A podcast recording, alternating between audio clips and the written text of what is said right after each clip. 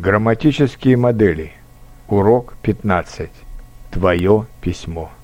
Склонение существительных и притяжательных местоимений в среднем роде. Нетр. Именительный падеж. Что? Твое письмо. Родительный падеж. Чего? Твоего письма. Дательный падеж. Чему? Твоему письму. Винительный падеж. Что? Твое письмо. Творительный падеж. Чем? Твоим письмом. Предложный падеж. О чем? О твоем письме. Примеры. Твое письмо лежит на столе. У меня нет твоего письма. К письму прилагается фотография. Я читаю твое письмо.